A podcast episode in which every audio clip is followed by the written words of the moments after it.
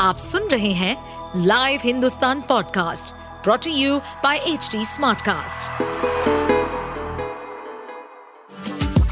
आपका स्वागत है दिल्ली एनसीआर की खबरें पॉडकास्ट में ये पॉडकास्ट आपको दिल्ली और एनसीआर की विभिन्न पार्टियों की राजनीतिक गतिविधियों, महत्वपूर्ण घटनाओं और अपराध के मामलों में गहराई तक ले जाएगा इस पॉडकास्ट में हम विश्लेषण करेंगे उन खबरों और विकास से जुड़ी सभी जानकारी और फैसलों को जिनसे देश की राजधानी और उसके लोगों पर गहरा प्रभाव पड़ता है।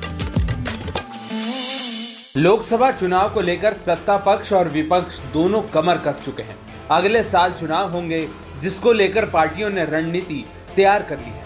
इसी कड़ी में 23 जून को बिहार की राजधानी पटना में विपक्ष की महाबैठक हुई। इस बैठक की हर तरफ़ खूब चर्चा है। कई मुद्दों पर बात हुई और अब अगली बैठक जुलाई में होगी, जिसकी अगुवाई कांग्रेस पार्टी करेगी। इस मीटिंग में शामिल सभी दल अब हिमाचल प्रदेश के हिल स्टेशन शिमला में जुटेंगे और 2024 के आम चुनाव को लेकर बड़े फैसले लेंगे। सभी विपक्षी दल एक सुर में बीजेपी और पीएम मोदी को सत्ता से हटाने का आह्वान कर चुके हैं।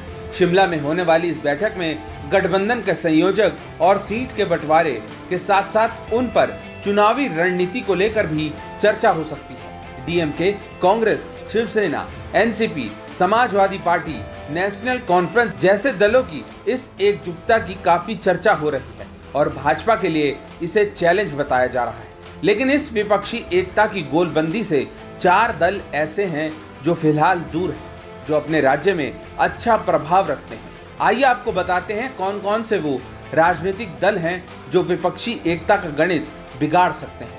नवीन पटनायक की, बीजेडी, मायावती की, बहुजन समाज पार्टी जगन मोहन रेड्डी की पार्टी, वाईएसआर कांग्रेस और तेलंगाना में राज करने वाली केसीआर की, भारत राष्ट्रीय समिति यानी बीआरएस। इन चार दलों में से तीन पार्टियाँ तो अपने अपने राज्यों में बहुमत की सरकार चला रही हैं। ऐसे में इनकी गैर हाजिरी कांग्रेस के साथ साथ दूसरे विपक्षी दलों के नेताओं और उनकी एकता को लेकर चिंता की बात है। इतना ही नहीं, भले ही ये दल तथस्थ दिखते हैं, लेकिन ज़रूरत पड़ने पर भाजपा के साथ नहीं जाएँगे, इस बात से इनकार नहीं किया जा सकता। इसकी वजह ये भी है कि कई अहम विधायकों को पारित कराने में इन दलों ने संसद में भाजपा का समर्थन किया है। बहन जी का दूर रहना विपक्ष के लिए घातक। सबसे पहले बात 80 लोकसभा सीटों वाली उत्तर प्रदेश की। बीएसपी वोट शेयर के हिसाब से यूपी की तीसरी सबसे बड़ी पार्टी है। दलित वर्ग के बीच मायावती और बीएसपी का ठोस जनाधार है।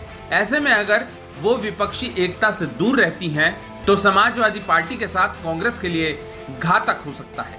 सियासी पंडितों की माने तो मायावती अगर मुसलमान और दलित उम्मीदवार बड़ी संख्या में उतार दे तो कई सीटें ऐसी हैं जहाँ त्रिकोणीय मुकाबला बन जाएगा।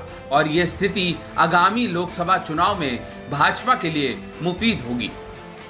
तेलंगाना की बात करें तो वहाँ केसीआर की पार्टी ने साल 2019 के लोकसभा चुनाव में 17 में से 9 सीटें जीती थी। चार भाजपा के हाथ आई थी, जबकि तीन पर कांग्रेस को जीत मिली थी। इस तरह तेलंगाना की सबसे बड़ी पार्टी बीआरएस ही है। और अब अगर कांग्रेस उसके साथ नहीं आती तो फिर स्वतंत्र रूप से चुनाव के बाद केसीआर किसी भी पाले में जा सकते हैं। यही स्थिति आंध्र प्रदेश में जगन मोहन रेड्डी और उड़ीसा में नवीन पटनायक की है। दोनों ही नेता अपने राज्यों में पूर्ण बहुमत की सरकार चलाते हैं और ज़रूरत पड़ने पर भारतीय जनता पार्टी के साथ भी जाते रहे बीजेपी और इनके बीच एक अनकहा करार रहा है और वो अपने राज्यों में खुलकर सरकार चलाएँ और केंद्र में भाजपा के साथ बनाकर भी रखें।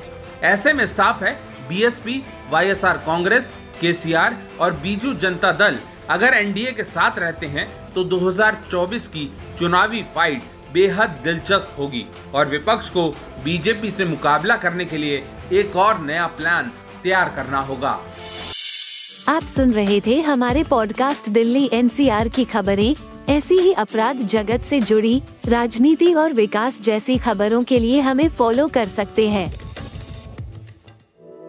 इस पॉडकास्ट पर अपडेटेड रहने के लिए हमें फॉलो करें एट एच हम सारे मेजर सोशल मीडिया प्लेटफॉर्म पर मौजूद हैं।